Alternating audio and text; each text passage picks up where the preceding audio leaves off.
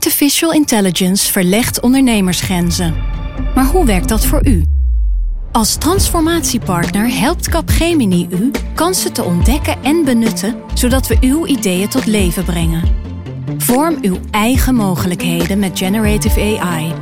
Ontdek meer op capgemini.nl/slash AI. Capgemini. Get the future you want.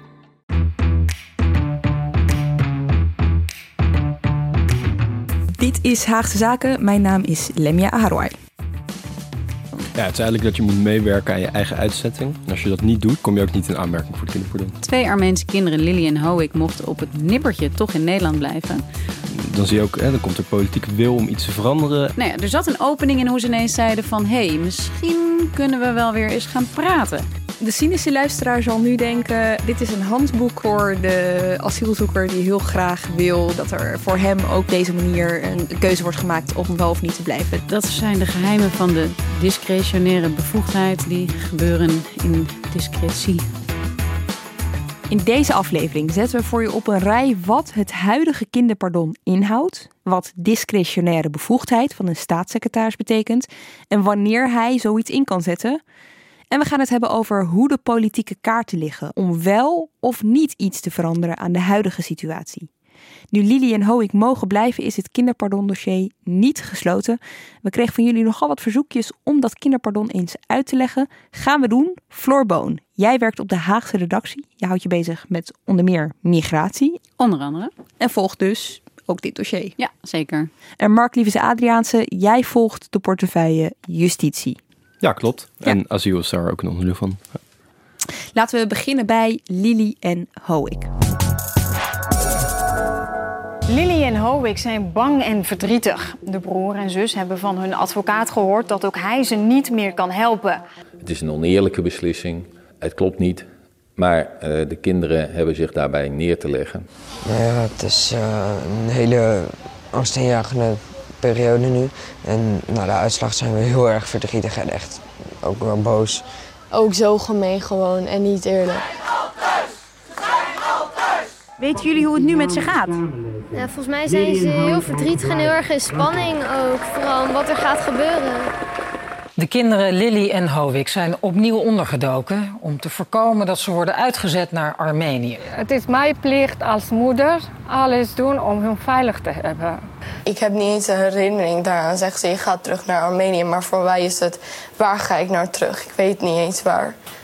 Goedemiddag, een kort extra journaal in verband met de zaak van de Armeense kinderen Lily en Hoek. Ze mogen blijven. Heel veel uh, stress dat je eerst had is nu gewoon weg en uh, nee, we zijn heel blij. Ja. Wat bij ons een heel hopeloze situatie leek is toch uiteindelijk goed gekomen. Dus ik, uh, ik, ik, wens echt gewoon iedereen het beste die ja. hetzelfde heeft. Floor, jij hebt dit de afgelopen dagen gevolgd. En laten we eigenlijk gewoon beginnen op de dag waarop ze eigenlijk weg zouden gaan. Zouden gaan, zeg ik erbij. Zaterdag. Zaterdagochtend, uh, 8 september. Ik geloof dat zij om 8 uur ochtends in het vliegtuig hadden moeten stappen. Een KLM-vlucht die ze via Parijs naar Yerevan, de hoofdstad van Armenië, zou brengen. Um, alleen uh, op vrijdagavond waren er uh, een paar dingen gebeurd. Allereerst hadden de advocaten van de kinderen nog geprobeerd om uh, een voorlopige voorziening te vragen. Dus om toch op het allerlaatste moment uh, de uitzetting tegen te gaan. Na 11 uur s avonds kwam pas die uitspraak en er werd gezegd nee. Kort daarop, uh, maar dat werd pas in de pers uh, misschien zelfs zaterdagochtend duidelijk, zijn de kinderen weggelopen. Wat er precies zich heeft afgespeeld daar, dat is onduidelijk. In ieder geval, uh, de kinderen waren kwijt en konden dus niet op het vliegtuig worden gezet op zaterdagochtend. En iedereen was in paniek. Inmiddels was het zo'n nationale kwestie geworden. Iedereen volgde de kinderen op de voet en ze waren kwijt. En de politie, die eerst nog had opgeroepen, geloof ik, in Pauw vrijdagavond van uh, uh, bijna had opgeroepen om niet mee te werken aan de uitzetting, begon mensen op te roepen om uh, de kinderen aan te geven. er werd gesproken van een klopjacht en nou, er kwamen ongelooflijk veel negatieve reacties op en heel woedende reacties. En er werden vergelijkingen gemaakt met de Tweede Wereldoorlog om je medeburgers aan te geven. dat speelde. En er waren ook nog eens vermoedens van dat de moeder van de kinderen in Armenië zichzelf iets aan zou doen. En dat waren vermoedens die ze serieus namen. Uh, dus om half vier s middags, geloof ik. Er was zelfs een soort reservevlucht om twee uur s middags nog gepland. Na die deadline zelfs uh, kwam het verlossende woord, om het maar even zo te zeggen, van de staatssecretaris. Dat ze toch mochten blijven en dat hij gebruik had gemaakt van eh, zijn discretionaire bevoegdheid. Ja, en discretionaire bevoegdheid, dat betekent dus dat een staatssecretaris in dit geval of een minister ook gewoon over zijn hart kan strijken nadat de rechter heeft gezegd dat iemand terug moet. Iets waar eigenlijk al wekenlang om werd gesmeekt. Ja, door de voorstanders hiervan. Ja, dus het feit dat hij dit toch inzette, dat hij toch dit gebruikte, was ook voor heel veel mensen een heel groot raadsel. Van waarom dan nu pas? Wat maakte de zaken dat het op het aller, aller, allerlaatste moment toch nog een handtekening, dat hij toch nog redenen vond om, uh, om dat te doen.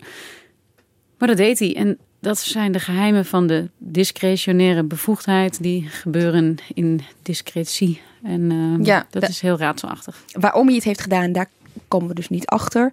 Maar er gebeurde wel politiek iets interessants nadat hij had gezegd dat die twee toch mochten blijven. Ja, nou misschien is sowieso nog goed om te bedenken wat er ook speelde, is dat met name de ChristenUnie, coalitiepartner, de kleinste coalitiepartner, en ook D66, een wat grotere coalitiepartner, die zijn eigenlijk altijd voor een ruimer en een ruimhartiger asielbeleid geweest en ook een ruimer kinderpardon. Dat hebben ze uh, nou ja, verloren, of in ieder geval ze zijn tot het compromis gekomen in het regeerakkoord dat dat niet is doorgegaan. Uh, zelf zeggen ze van we hebben in ieder geval kunnen zorgen dat het kinderpardon niet is afgeschaft. Want dat uh, hadden de andere partijen wellicht gewild. Er is een kinderpardon, uh, maar niet in de mate die zij willen. Dus zij hebben achter de schermen druk uitgeoefend. Of in ieder geval geprobeerd de staatssecretaris ertoe te bewegen die discretionaire bevoegdheid in te zetten. Dit lees ik heel veel de afgelopen dagen. Maar wat betekent druk uitoefenen in de praktijk? Nou, dat is ook een moeilijke vraag. Ook daar willen mensen zich eigenlijk niet zo erg over uitlaten. Uh, er staat een uh, interessant interview met um, in Vrij Nederland van een paar jaar geleden met Sharon Gesthuis. Dat was toen Tweede Kamerlid van de SP.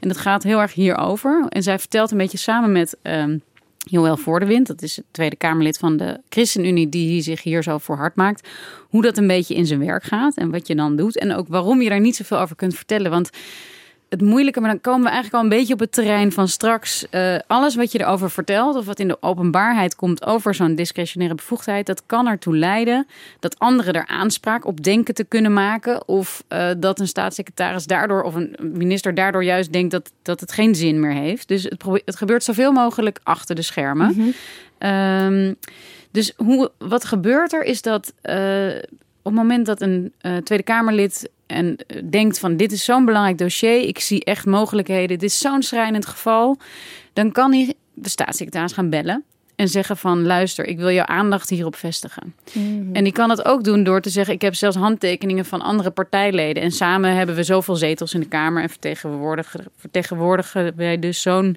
deel van de Nederlandse samenleving.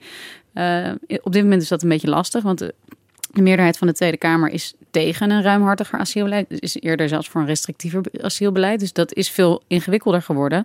Maar voor de, deze Tweede Kamerverkiezingen, dus voor 2017, was dat wel zo. En kon je dus hè, kon je op, op basis van jouw meerderheid in de Tweede Kamer kon je uh, zeggen: hey, wij vinden met elkaar dat het in dit geval.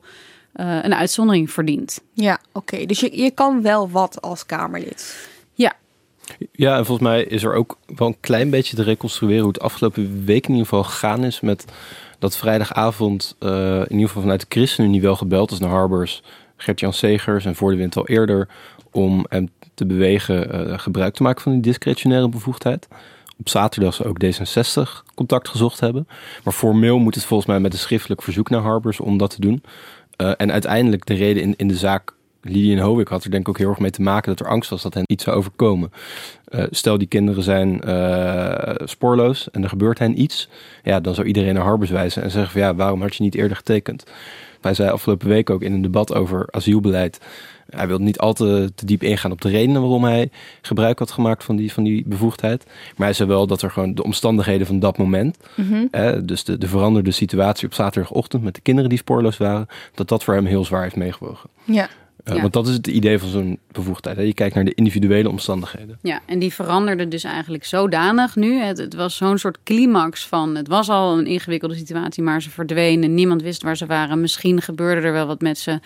Ehm, eh, en met de moeder die ook eh, ineens eh, zei dat ze, of in ieder geval waarvan de signalen kennelijk serieus te nemen waren dat ze zichzelf iets zou aandoen.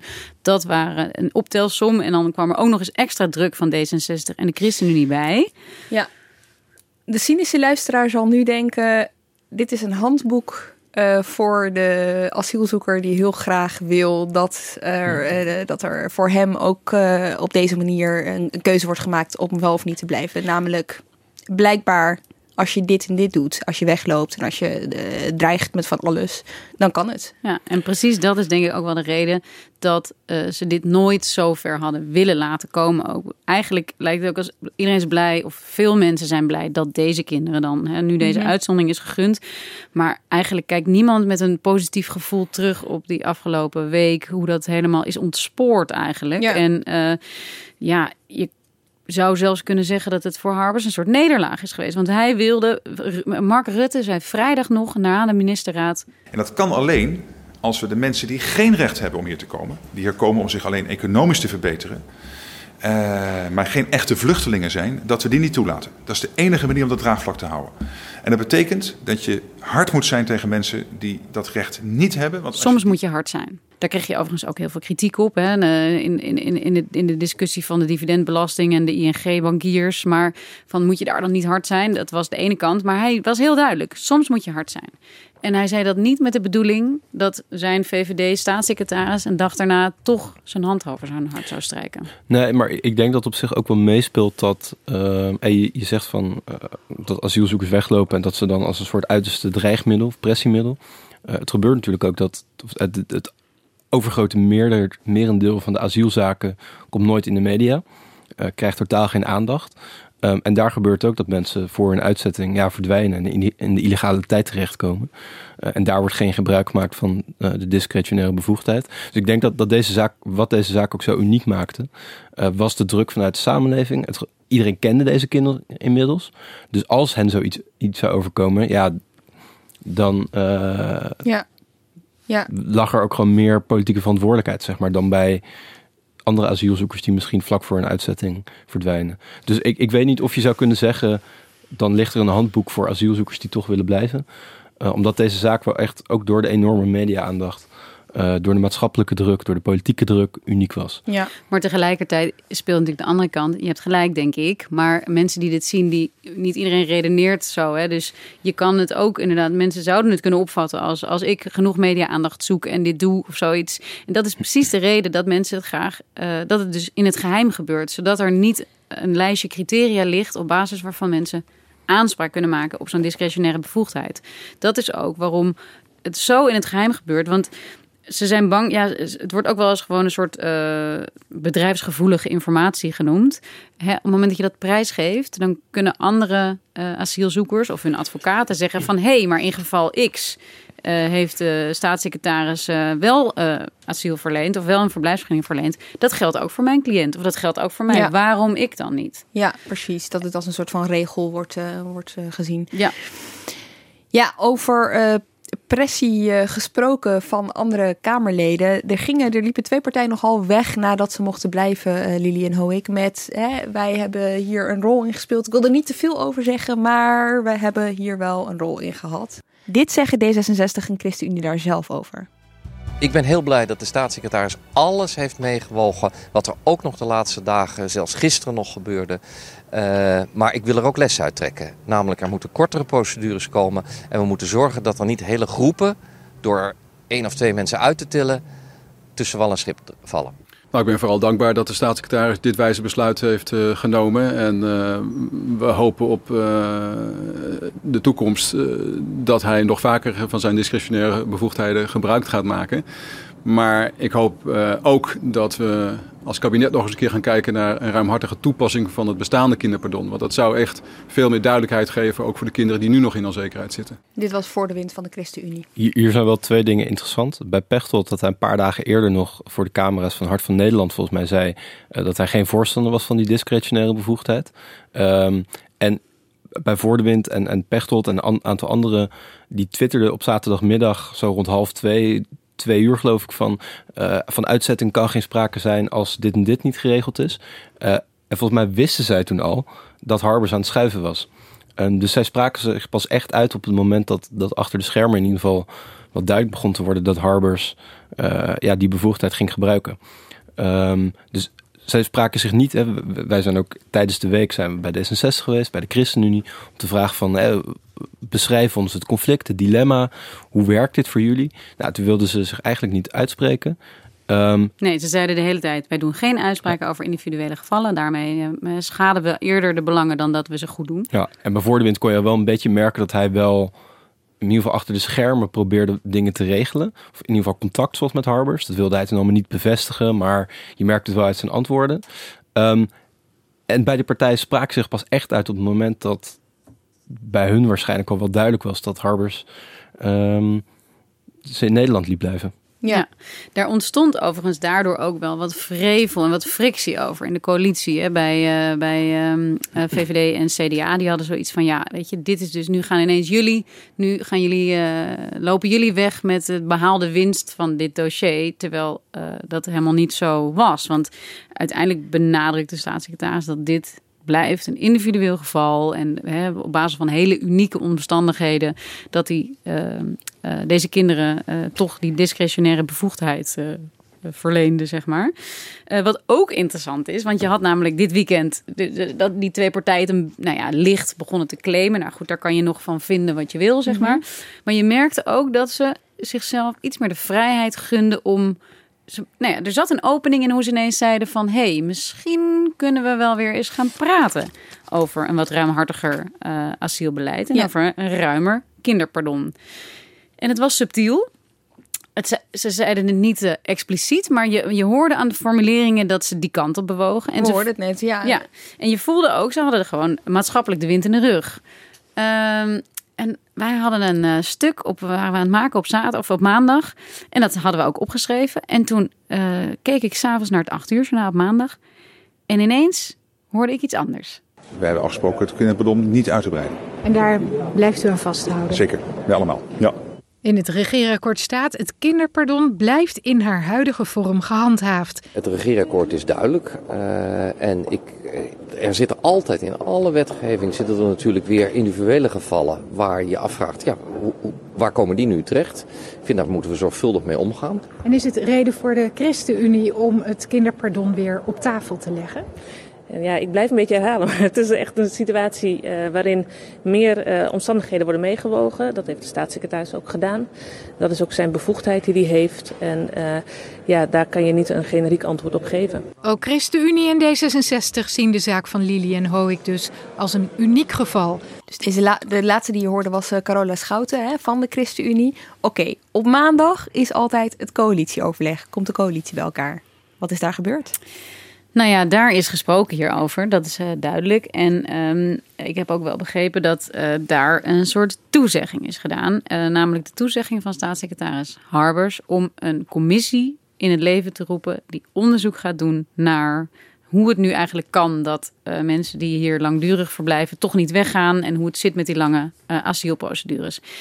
En dit is echt een klassieke politieke oplossing. Er is onvrede. Je ziet dat twee coalitiepartijen gaan, zich een beetje buiten de grenzen van het regeerakkoord. Of in ieder geval doen hele, hele voorzichtige stapjes om te kijken wat hun uh, beweegruimte is, hun speelruimte.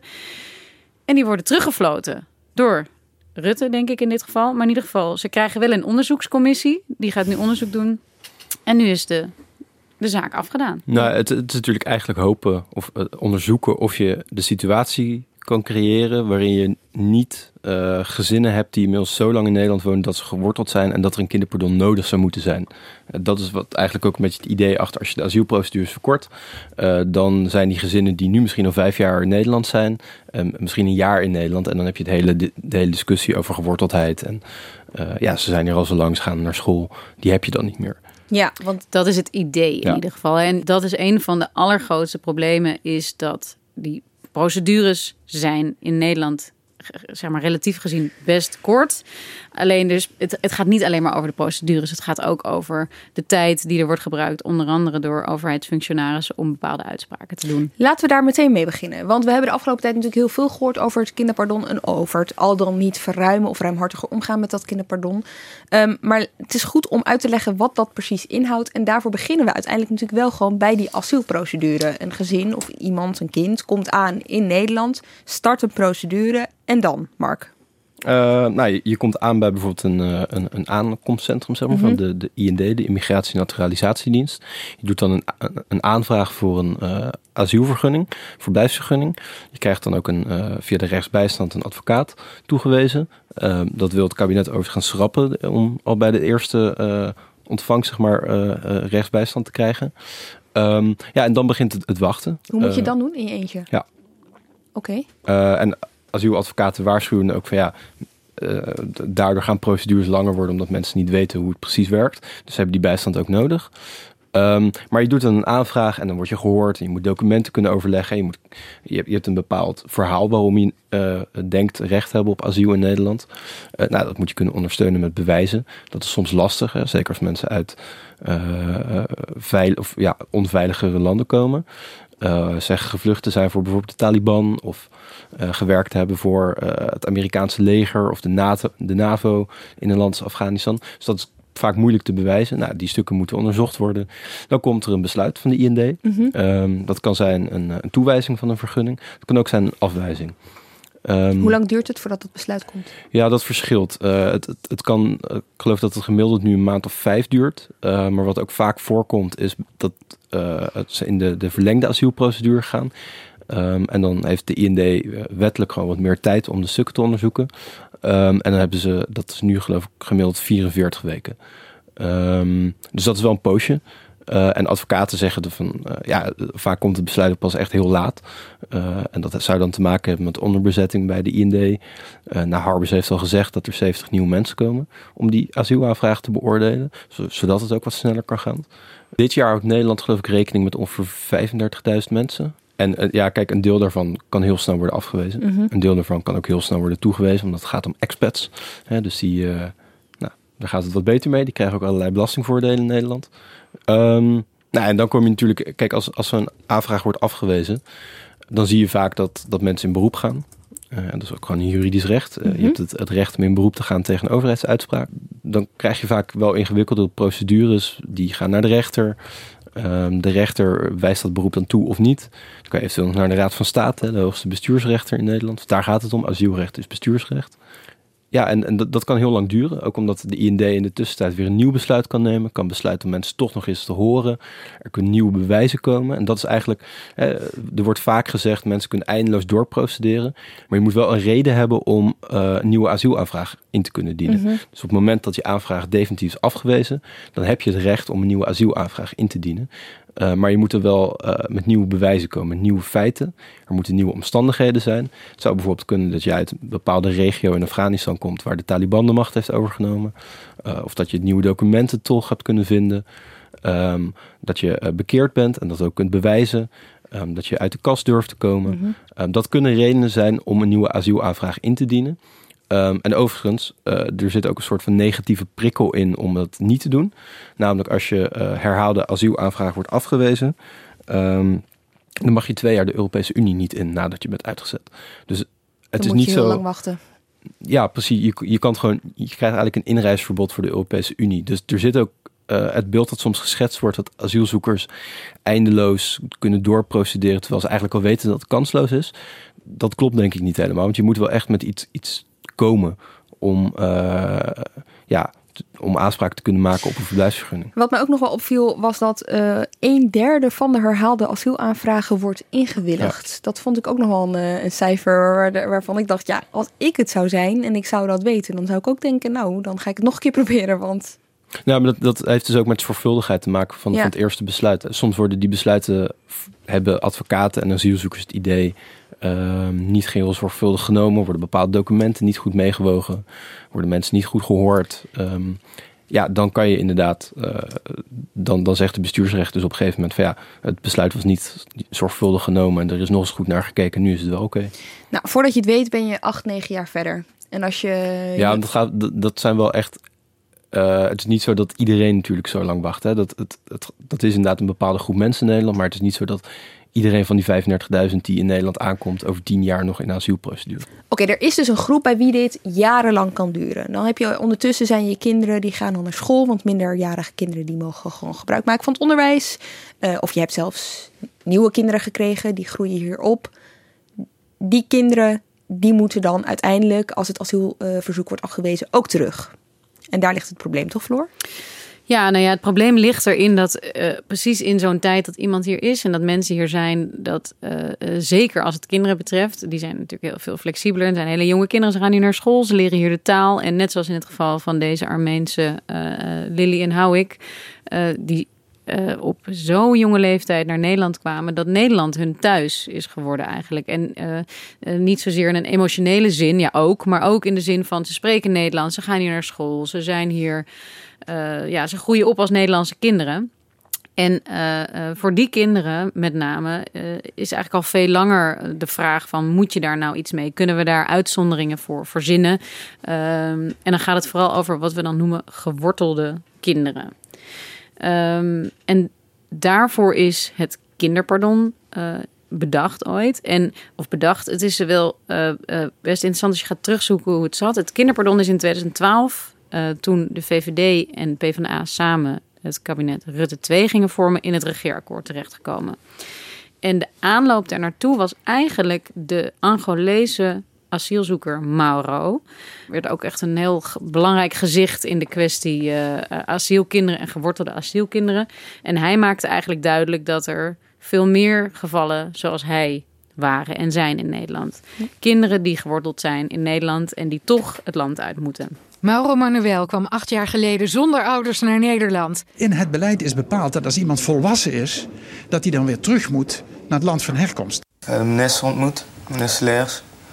En uh, ja, hij uh, had al begrip voor mijn verhaal, maar uh, ja, toch vindt hij dat ik land, land moet verlaten. je krijgt een mededeling mee van Henk. Ja. Lees het eens hardop voor. Als je moeder meewerkt naar PSV... Nee, mooi niet. Als je mee wilt, dan mag het maar verder. Oh, oh oké. Okay.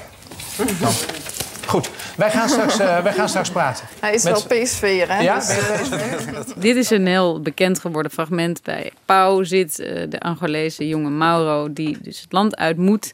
Uh, en staatssecretaris Henk Bleker van Landbouw van het CDA... die zit daar ook aan tafel. En helemaal aan het einde schuift hij, krabbelt hij iets op een briefje... en dat geeft hij aan Mauro. En daar staat op... je mag mee naar de voetbalwedstrijd... PSV. Twente PSV. Twente PSV, ja. inderdaad. Destijds een topper. Destijds een topper.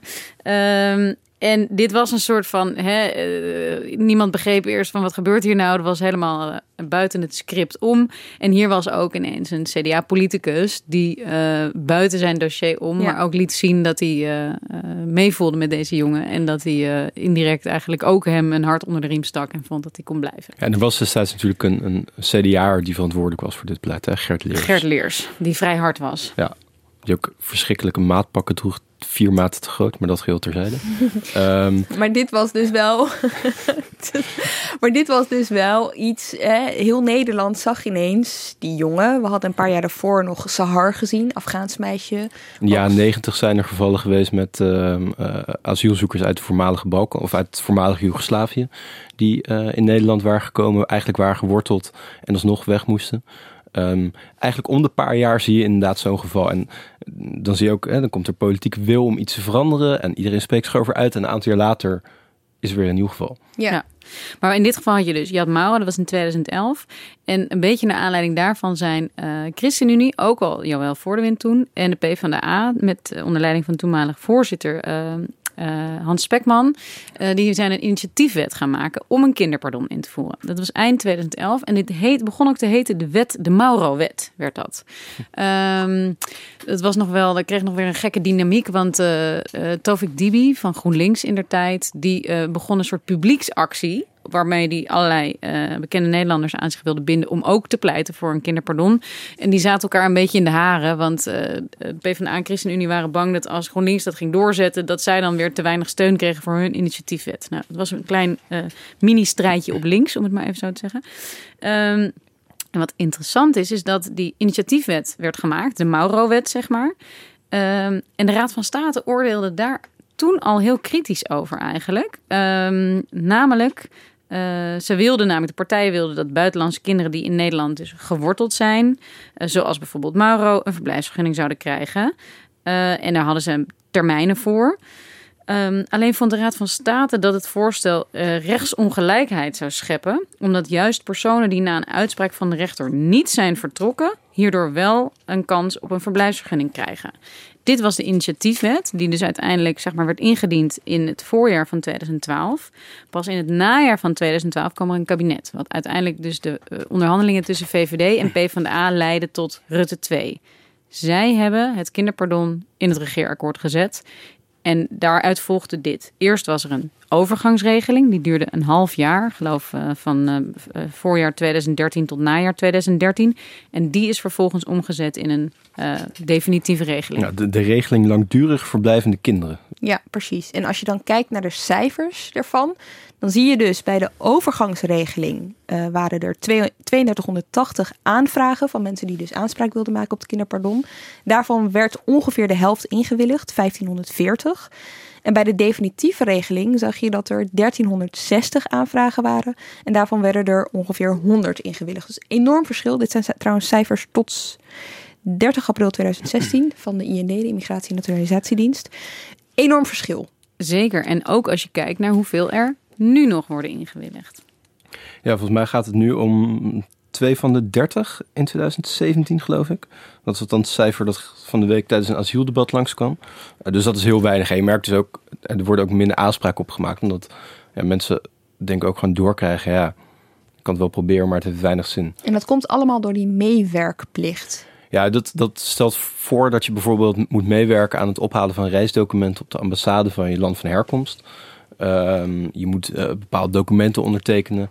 Um, dus daarmee werk je mee aan de voorbereiding van je eigen uitzet, ja, uitzetting. Wat natuurlijk een beetje gek is. Een soort van uh, catch-22. Omdat je natuurlijk niet weg wil. Je wil niet meewerken aan je terugkeer. En uh, het hoofd van de dienst terugkeer en vertrek, Hans Faber, die legde dat vorig jaar, begin vorig jaar, als volgt uit in de monitor. In de praktijk zijn er geen landen die zich verzetten structureel tegen, tegen de terugkeer van hun eigen onderdanen, wanneer die onderdanen dat zelf willen. Maar waarom zou iemand dan zeggen: ja, ik werk mee aan mijn vertrek als hij het niet terug wil? Ja, en dat is, dat is uh, omdat ze natuurlijk om begrijpelijke redenen... Uh, ze zijn niet voor niets naar Nederland gekomen. Zij zoeken wellicht een betere toekomst voor hunzelf en voor hun kinderen. Uh, en, en hebben nog steeds die hoop dat ze, die, dat, ze dat krijgen. Dus iemand die zegt, ik, ik werk mee aan mijn vertrek... die kan er eigenlijk van uitgaan dat hij dus dan ook het land uitgaat. Uh, ja, en dat is, dat is, uh, nou ja, dat is wat, ik, wat ik eerder al zei. Uh, en je blijft... zelfstandig wil vertrekken naar je land van herkomst... dan is dat eigenlijk altijd mogelijk. Ja, maar als je het dus aantikt van ja, ja hoor, ik, ik werk mee... dan ga je dus ook het land uit. En dan blijft er dus ook geen kind over voor het kinderpardon. Nee. Dat is eigenlijk de logica. Dat is logica, ja, dat, dat is de, de praktijk. Ja. ja. ja. En als je niet aangeeft dat je meewerkt dan. Wat gebeurt er dan? Dan voldoe je niet aan dat, aan dat criterium van actief werk aan je, aan je terugkeer.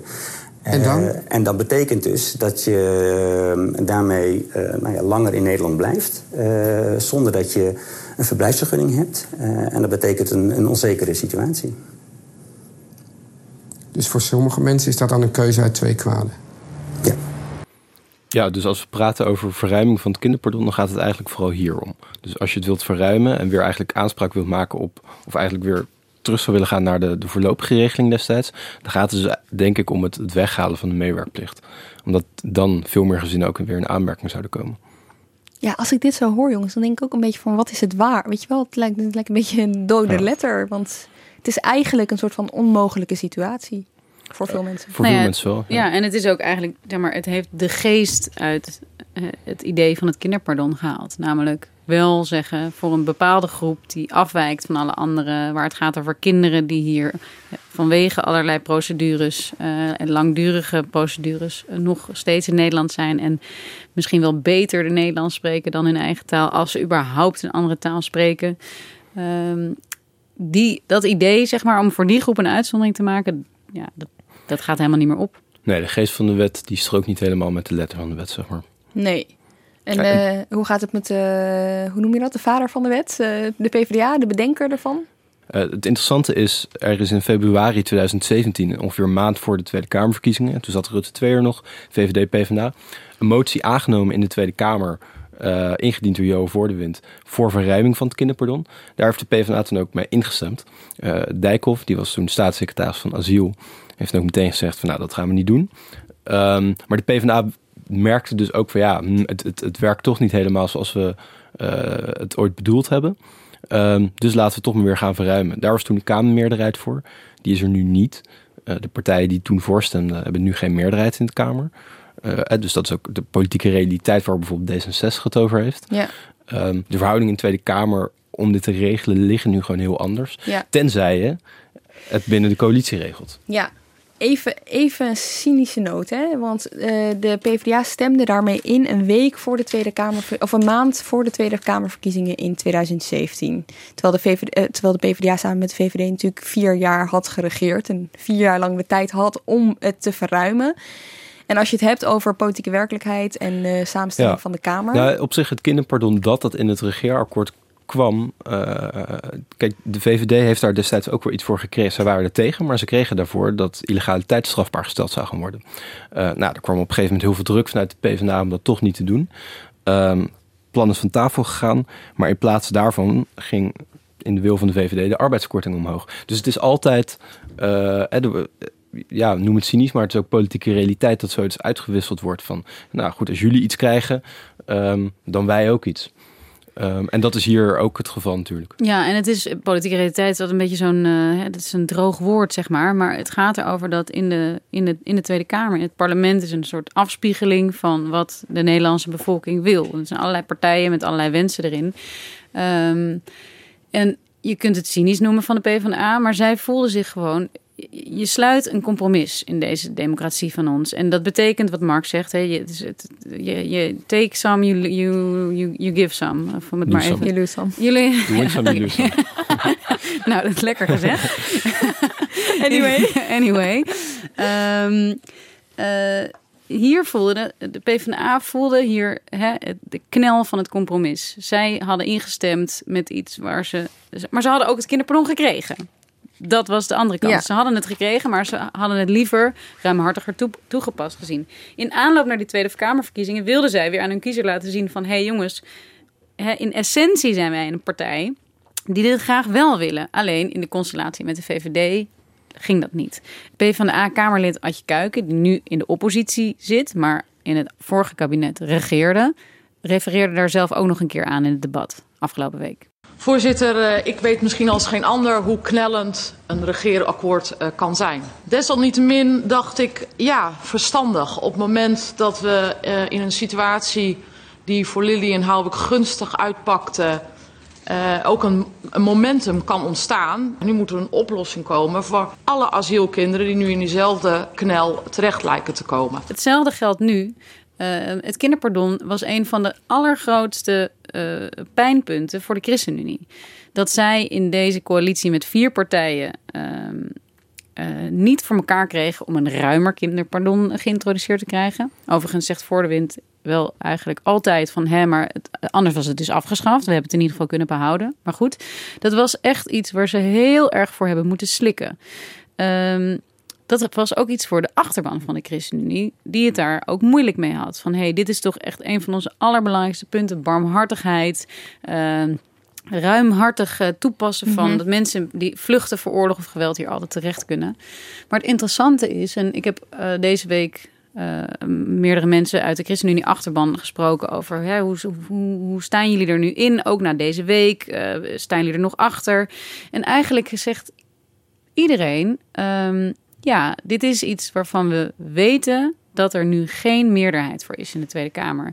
Dus we hebben ons nu eenmaal neer te leggen bij deze realiteit. Mhm. Dat betekent niet dat we het liever niet anders zouden willen. Ja, we zouden liever dat hebben. Maar gezien de mogelijkheden die er nu zijn, doet de ChristenUnie het goed.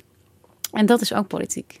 Hoe liggen de kaarten eigenlijk binnen de coalitie? Want we weten, de ChristenUnie had het natuurlijk liever wel gewild. D66 wilde ook over discussiëren.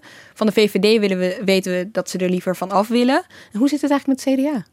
Nou ja, het CDA zat in als het gaat om het, het asieldossier, zeg maar, zaten zij tijdens de formatie echt aan de kant van de VVD. Het was echt heel duidelijk VVD en CDA en op sommige dossiers D66 eh, tegenover de ChristenUnie. Eh, binnen de asielparagraaf in het regeerakkoord zie je dat ook heel duidelijk. Eh, en de ChristenUnie heeft daar ook wel iets voor teruggekregen. Eh, er worden 250 extra vluchtelingen uitgenodigd via de VN-vluchtelingenorganisatie. Dat is ook iets dat voor de wind heel erg uitdraagt.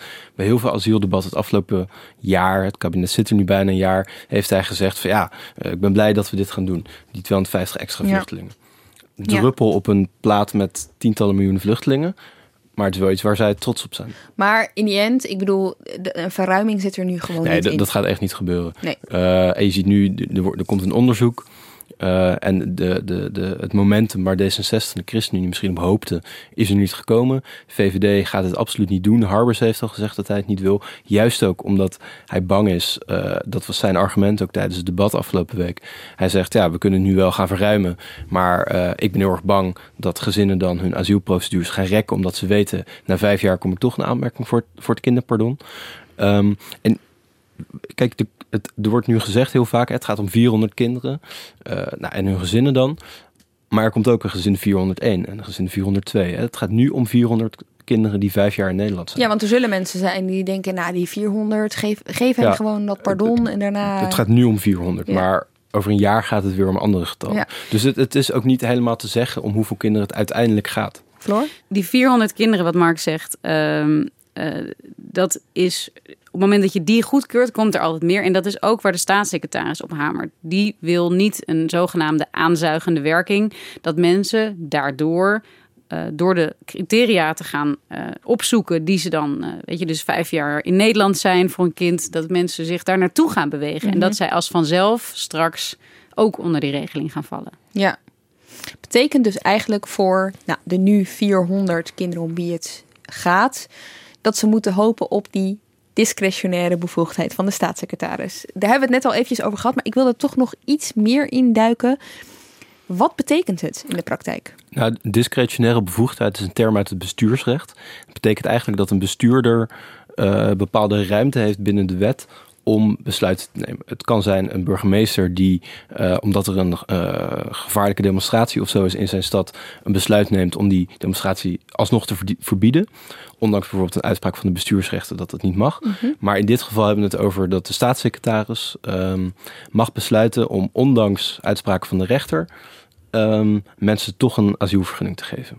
Ik strijk over mijn hart, je mag toch blijven. Ja, onder deze uitzonderlijke omstandigheden vinden we toch dat wij jou eh, hier binnen moeten laten. Ja, en hij is de enige hè, van het kabinet die dat mag. Nou, als het over asielzaken gaat wel. Ja, nee, maar ik bedoel bijvoorbeeld een eh, staatssecretaris van eh, Landbouw... die heeft niet de mogelijkheid om, eh, weet ik veel, boeren meer eh, varkens te laten slachten of zo, weet ik veel. Nou, volgens mij kan het, omdat het dus uit het bestuursrecht komt, zijn er verschillende mensen die, er, eh, die dat kunnen doen. Maar het, heeft, het moet echt zijn dat het zulke. Eh, dat- dat er iets zo uitzonderlijk is. En dat bijvoorbeeld de veiligheid in het geding is. Dat geldt ook voor het voorbeeld wat Mark eh, Ja. geeft over een demonstratie verbieden. Weet je, als er dan toch signalen zijn dat het onveilig wordt, dat je dus belangen die eh, zo zwaar wegen. eh, mee kunt tellen, maar die je vervolgens niet in de openheid, openbaarheid kunt vertellen. Ja. En hoe werkt het in de praktijk? Ik bedoel, krijgt Harbers in dit geval dan gewoon een stapel dossiers op zijn bureau? En dan Harbers krijgt een verzoek. Van? Eh, bijvoorbeeld advocaten Ja. of eh, burgers of kamerleden. eh, die zeggen, nou, wij, wij hebben kennis van dit dossier. Het is een hele schrijnende situatie. Alsjeblieft, Mark Harbers, eh, eh, eh, geef ze alsnog een asielvergunning. Ja.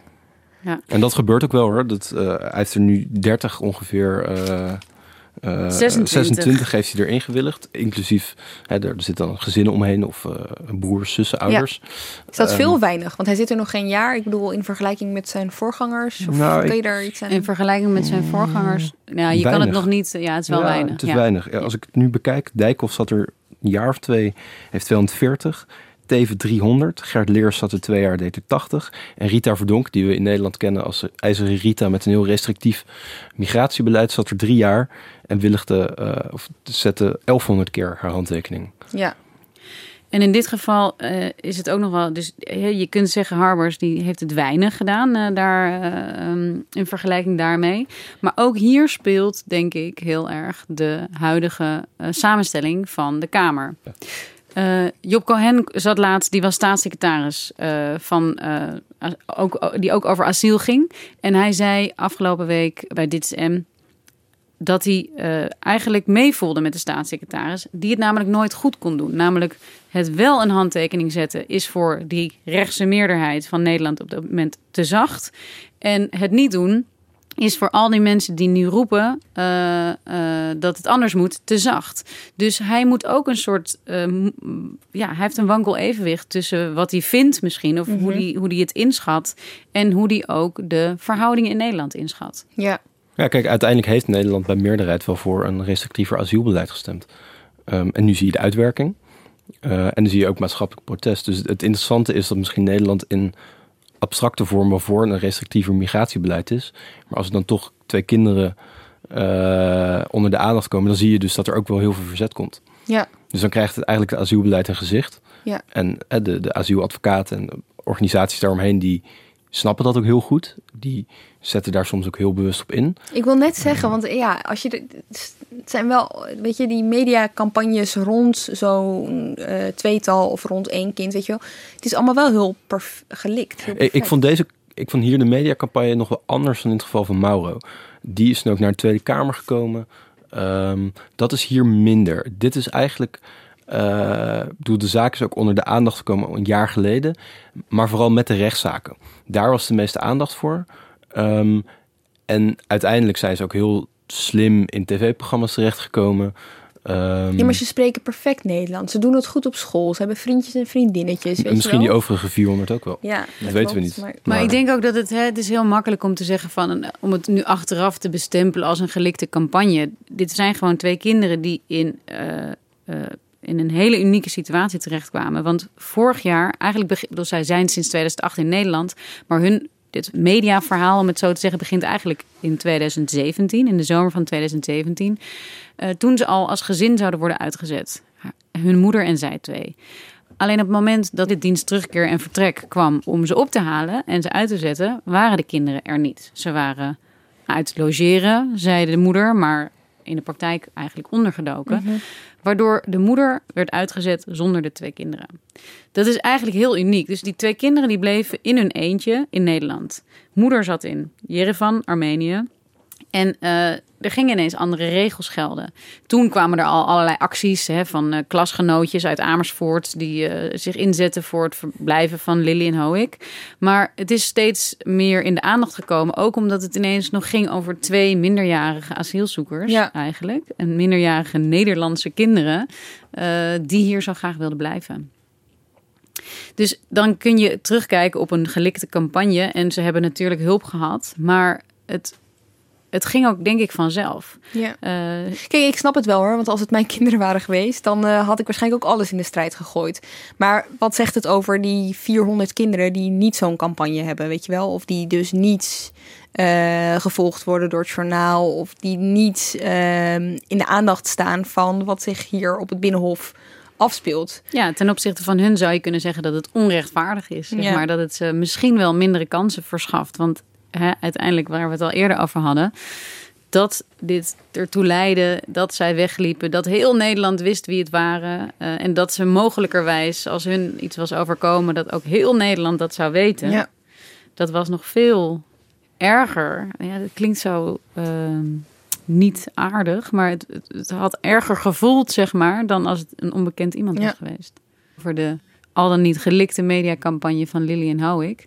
Daartegenover stond toch ook een soort publicitaire uitgeleider van het kabinet.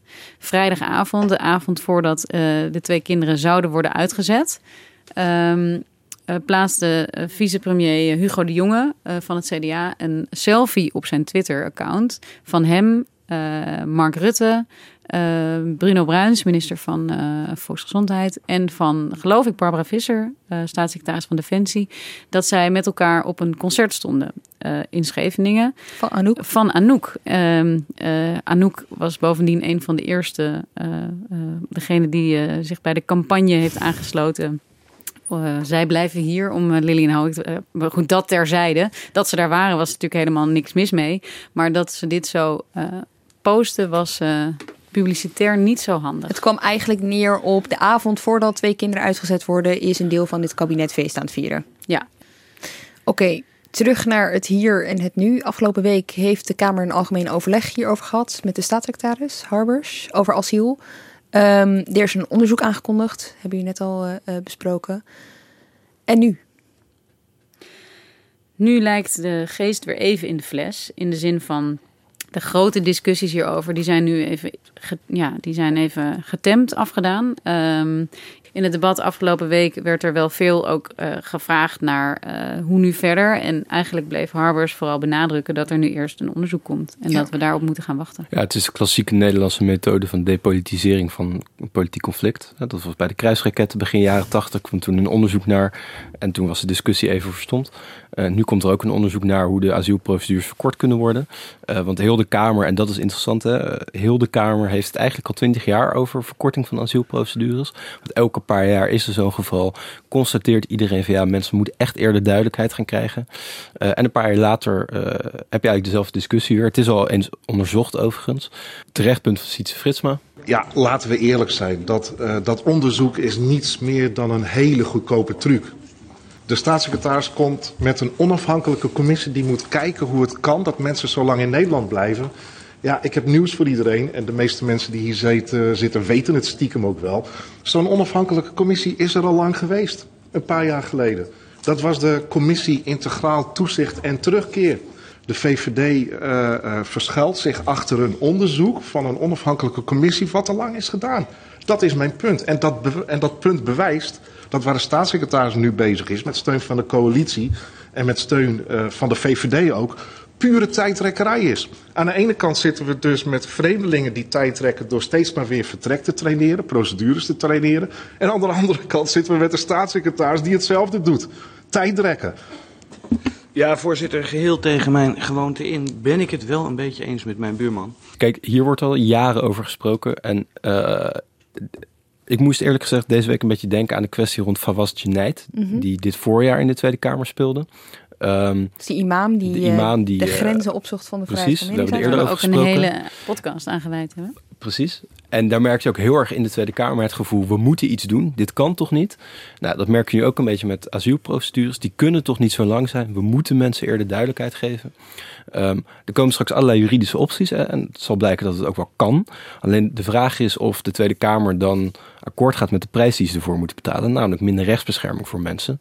Uh, en inderdaad, je zei het, een derde van de mensen met een herhaalde asielaanvraag, die krijgt uiteindelijk alsnog een aanvraag. Dus je zou dan een situatie hebben van, uh, los van dat het volgens Europees recht niet mag om die mogelijkheid weg te halen, dat honderden mensen uitgewezen worden, terwijl ze eigenlijk rechtmatig uh, in Nederland hadden mogen blijven. Ja, als je trouwens de podcast over Vals uh, terug wil luisteren, het is nummer 29 van seizoen 2. Los daarvan, uiteindelijk komt het er dus op neer dat we weer met z'n allen gaan wachten op de volgende Lilian Hoek. Dat is ook een beetje een cynische manier, denk ik, om er naar te ik ben kijken. heel cynisch vandaag, merk ik. Uh, ja, ik denk dat als je nu praat met zowel D66 als de ChristenUnie, dan zeggen zij: zodra wij een kans zien om hierover te praten, dan zullen we dat doen. Uh, maar nu is die er niet en die meerderheid is er niet. Dus het is niet alleen maar wachten op een. Het zal er wel voor zorgen dat er weer wat uh, bredere discussie is, zoals nu ook. Maar dat betekent niet dat uh, het pas dan weer onder de aandacht is. Er zijn, Joël Voordewind is echt het voorbeeld van degene die hier al heel lang, heel veel jaren, heel hard zijn best voor doet. Ja, maar deze vier jaar even niet. Zoals het er nu naar uitziet, niet. Nou ja, kijk, als Nederland in meerderheid voor, voor partijen stemt die wel een verruiming willen, ja, dan, dan heb je een heel andere discussie. Maar als het gaat om ver- uh, verkorting van asielprocedures, ik denk dat die discussie de komende jaren nog vaak gevoerd gaat worden in de Kamer en dat er uiteindelijk niet bijster veel zal veranderen. Dank jullie wel, Floor Boon en Mark Lievese Adriaanse. Dank ook voor het luisteren. Ehm, ja, ik heb het vorige keer al gezegd en ik blijf het zeggen. Als je zelf tips hebt of vragen of onderwerpen waar je graag meer over wil, wil horen, eh, laat het dan vooral weten. Want eh, ja, deze week hebben we een onderwerp eh, behandeld die Pim Belder graag wilde horen, bijvoorbeeld. Mail gewoon naar podcast.nrc.nl. Tot volgende week.